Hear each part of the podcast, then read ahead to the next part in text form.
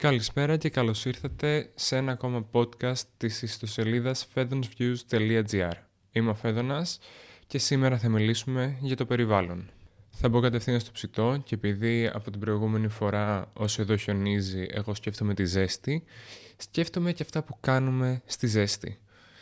Και ήθελα να ρωτήσω αν ξέρετε ή αν έχετε σκεφτεί ποτέ γιατί ο ανεμιστήρας μας ψύχει.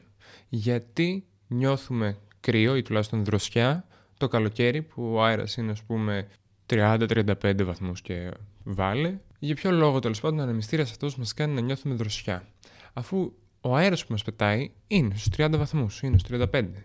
Το air conditioning για παράδειγμα λέμε ψύχει τον αέρα που μας πετάει, οπότε μπορούμε να επιλέξουμε και τη θερμοκρασία στην οποία έρχεται ο αέρας και έρχεται ψυχρός. Αλλά ο ανεμιστήρας κάνει κάτι διαφορετικό. Όταν λοιπόν είμαστε σε ένα ρεύμα αέρα, είτε αυτό είναι ο άνεμος ο φυσικός, είτε είναι από ανεμιστήρα ή οτιδήποτε, ακόμα και άμα φυσάμε κάποιον άλλον που άμα δεν το θέλει, μην το κάνουμε.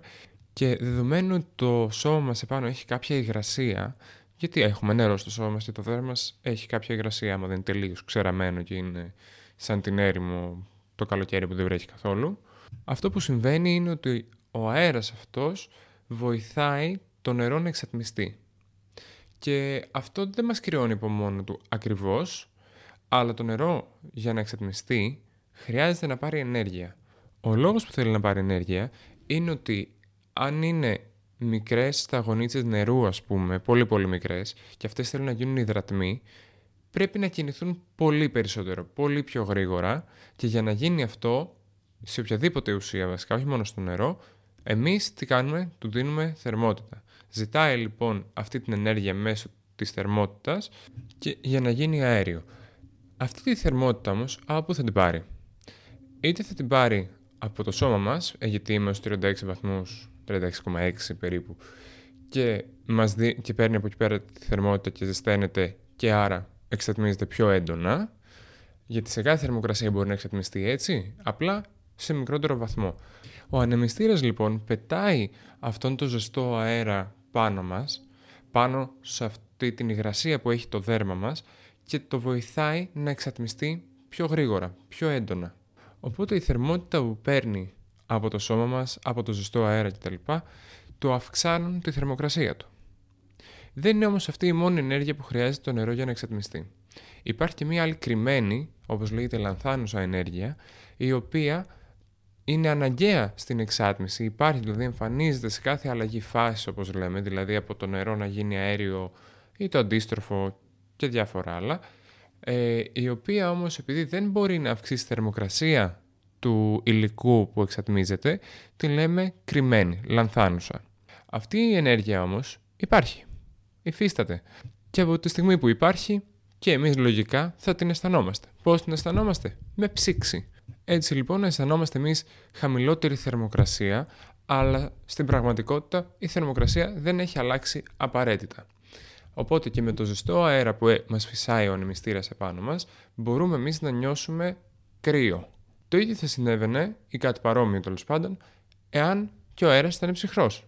Στο air condition όμως, για παράδειγμα, που ο αέρας είναι ψυχρός, νιώθεις και, το, και τον κρύο αέρα, αυτόν καθεαυτόν, αλλά νιώθεις και αυτή την αίσθηση που σου αφήνει το νερό το οποίο εξατμίζεται που είναι σαν να νιώθεις περισσότερο κρύο από το κρύο που πραγματικά έχει.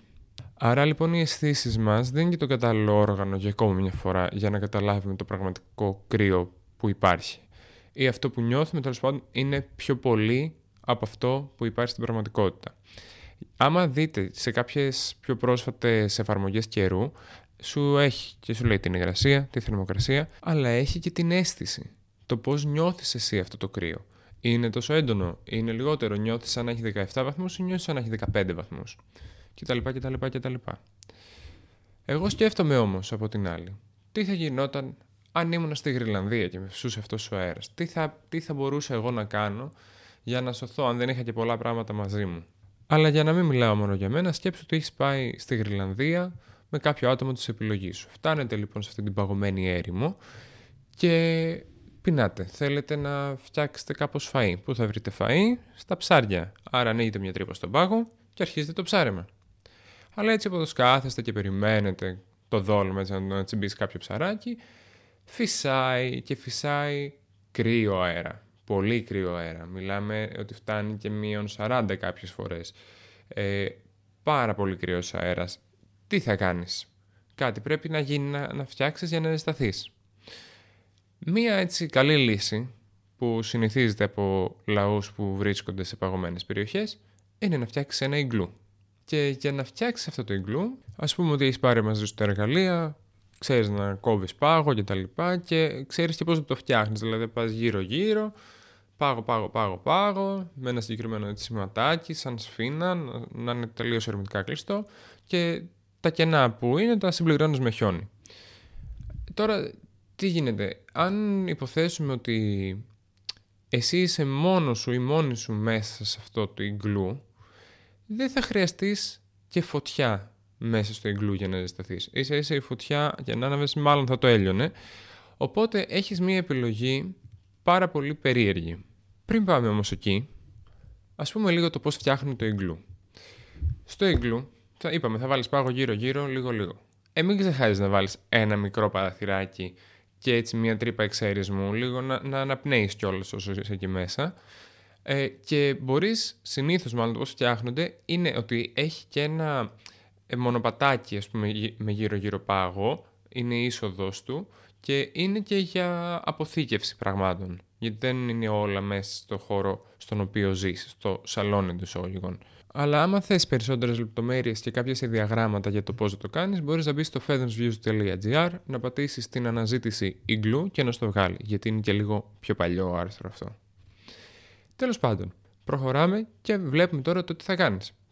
Α υποθέσουμε όμως κάποια πράγματα, γιατί αυτό το μοντέλο για να λειτουργήσει και να το κάνουμε λίγο απλοϊκά για να συνεννοηθούμε, πρέπει να έχουμε κάποιες υποθέσεις. Το ιγκλού είναι το μόνο τμήμα του τρούλου. Είναι το τρούλο εννοώ αυτό το στρογγυλό, το ημισφαίριο βασικά, το οποίο υπάρχει, δηλαδή χωρίς να βάλουμε το μικρό ε, μονοπατάκι, το μικρό τούνελ που είπαμε ότι είναι για αποθήκευση. Το ξεχνάμε λίγο αυτό. Οπότε γιατί το αναφέραμε δεν κατάλαβα, δεν πειράζει.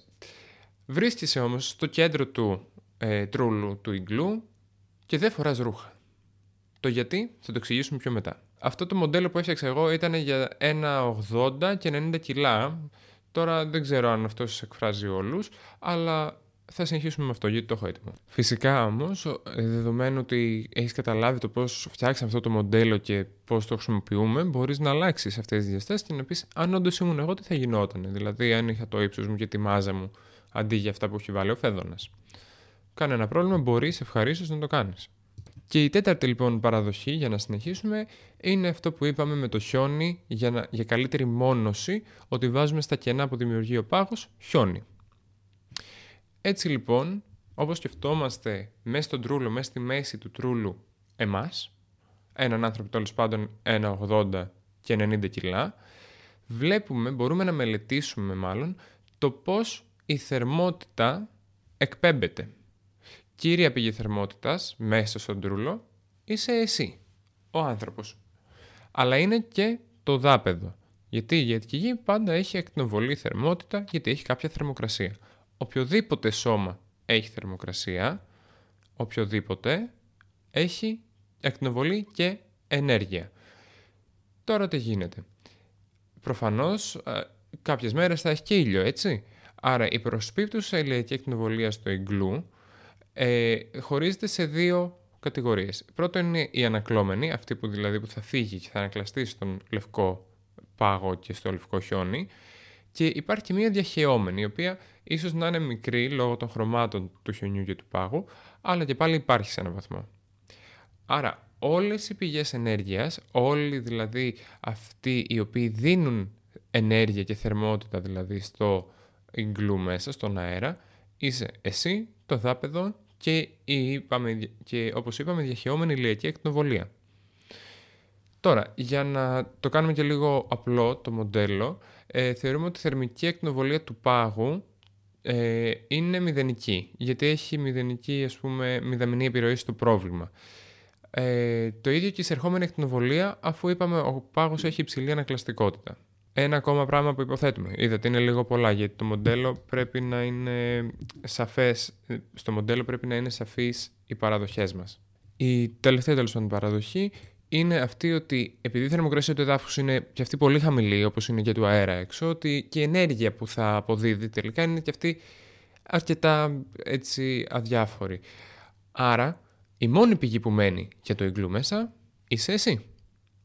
Δεν ξέρω αν μπορείς να σκεφτείς το, το γυμνό σου σώμα μέσα σε ένα τέτοιο χώρο που περιβάλλεται από πάγο και θερμοκρασία περιβάλλοντος αέρα να είναι μείον 43 βαθμοί Κελσίου ας πούμε που φτάνει. Αλλά για σκέψου το. Για να σε βοηθήσω μπορείς να σκεφτείς την ενέργεια σαν ένα κυκλικό ποτάμι, σαν πολλούς παλμούς συνεχόμενους όμως ε, που εκπέμπονται από το σώμα σου. Δηλαδή γύρω γύρω από το σώμα σου, από κάθε γωνιά, άκρο, οτιδήποτε έχει θερμοκρασία πάνω σου, φεύγει ενέργεια. Και είναι σαν έτσι ένα ποτάμι προς κάθε κατεύθυνση. Από το σώμα σου προς κάθε ψυχρότερη περιοχή. Οι ψυχρότερες περιοχές που ακουμπάνε είναι ο αέρας προφανώς και το πάτωμα, γιατί πατάς κάπου, δεν, δεν ύπτασε. Η ροή λοιπόν αυτού του θερμικού ποταμού από το σώμα, μπορούμε να την, τη ροή αυτή μπορούμε να την υπολογίσουμε από τον νόμο Στέφαν και Μπόλτσμαν. Αυτή είναι η ενέργεια που προσφέρει στον εγκλωβισμένο αέρα για να σε ζεστάνει. Άρα ο αέρας σου επιστρέφει την ενέργεια που εσύ του έδωσες.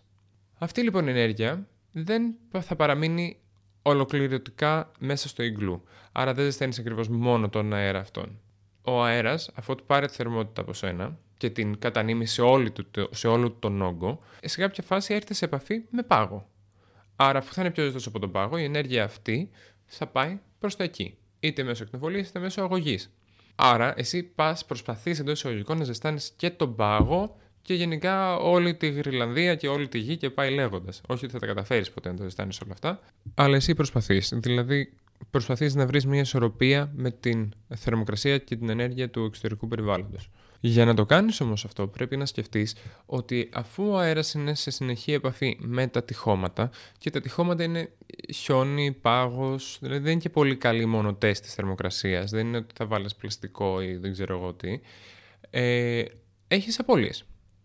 Και αν είσαι και έξυπνος, έξυπνη, έχεις βάλει συγκεκριμένο πάχος στον πάγο με τον οποίο έχτισες το ιγκλού. Δηλαδή, ας πούμε, εμείς ότι έχουμε βάλει 30 εκατοστά πάχος. Γιατί, γιατί όσο πιο παχύ είναι, τόσο πιο δύσκολα θα μεταφέρεται προς το εξωτερικό περιβάλλον και θα χάνεται η ενέργειά σου. Η θερμότητα δηλαδή που εσύ δίνεις. Αν λοιπόν υπολογίσεις πόση ενέργεια χάνεται, πόση ενέργεια δηλαδή φεύγει από σένα, πάει στον αέρα, από τον αέρα στα τυχώματα από τα τυχώματα έξω στο περιβάλλον και δεν μπορείς να την αξιοποιήσεις, μπορείς να δεις ότι μόνος σου ή μόνοι σου με αυτές τις παραδοχές που έχουμε πει ότι η θερμοκρασία θα μπορούσε να διατηρηθεί σταθερή σχετικά περίπου στους 6 βαθμούς Κελσίου. Και δεν είναι άσχημα για ένα γυμνό άτομο σε περιβάλλον μείον 43 βαθμών Κελσίου. Φυσικά, αν αλλάξουν οι παραδοχές που δεχτήκαμε αρχικά, θα πρέπει να φτιάξουμε λίγο διαφορετικό το μοντέλο μας ή θα πρέπει να αλλάξουν τα νούμερα. Ένα ας πούμε, πιο μεγάλο ή πιο βαρύ άτομο θα ίσως να έχει μεγαλύτερες πιθανότητες να ζεστάνει τη θερμοκρασία σε περισσότερους από 6 βαθμούς Κελσίου.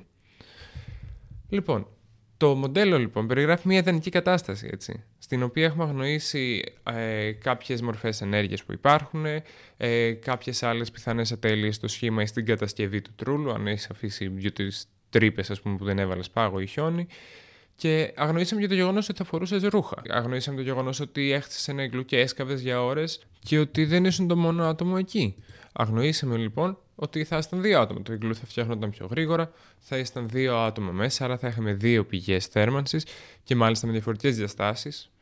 Άρα λίγο το πρόβλημα θα γινόταν και πιο σύνθετο. Αλλά βέβαια με δύο άτομα με τις παρόμοιες παραδοχές, αν βάζαμε δηλαδή ένα ακριβώς ίδιο άτομο με τα ίδια κιλά και το ίδιο ύψος με πριν μέσα μαζί σου στο ιγκλού, ε, πάλι βέβαια γυμνό και αυτό τώρα, τι να κάνουμε, ε, είμαστε σίγουροι ότι η θερμοκρασία θα έφτανε περισσότερο από 6 βαθμούς, γιατί είναι δύο οι πηγές, είναι διπλάσια η πηγή. Δεν μπορούμε να πούμε ότι πήγαινε 12, το τονίζω αυτό, αλλά πρέπει να ξανακάνουμε το μοντέλο, το οποίο θα είναι τώρα και λίγο πιο σύνθετο.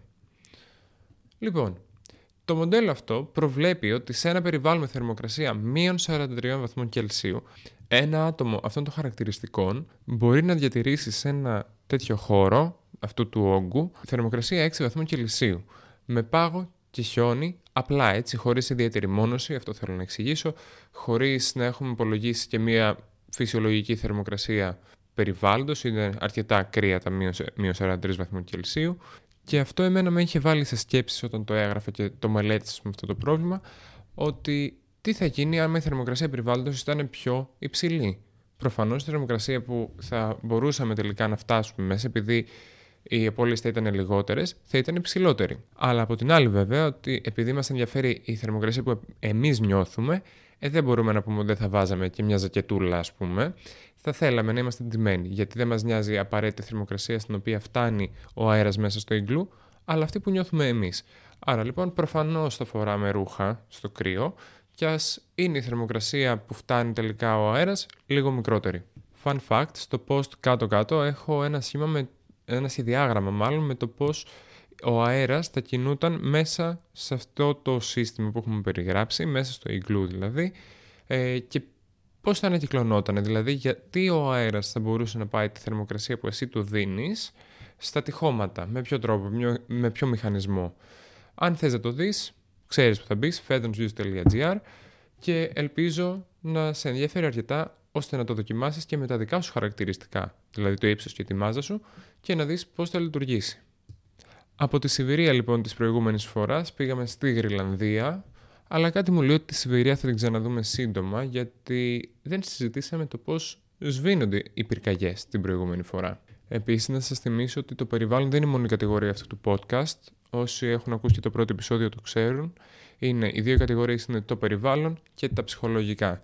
Βέβαια, σε αυτά τα έχουμε αρκετά γενικά, γιατί και εγώ ασχολούμαι με διαφορετικά πραγματάκια, άλλα πράγματα μπορώ να σκεφτώ, οπότε δεν ήθελα να τα κάνω πολύ συγκεκριμένα και έτσι ελπίζω να δούμε πολλά κοινά και στα θέματα ας πούμε τα ψυχολογικά ή των σκέψεων που έχω ε, και στο περιβάλλον.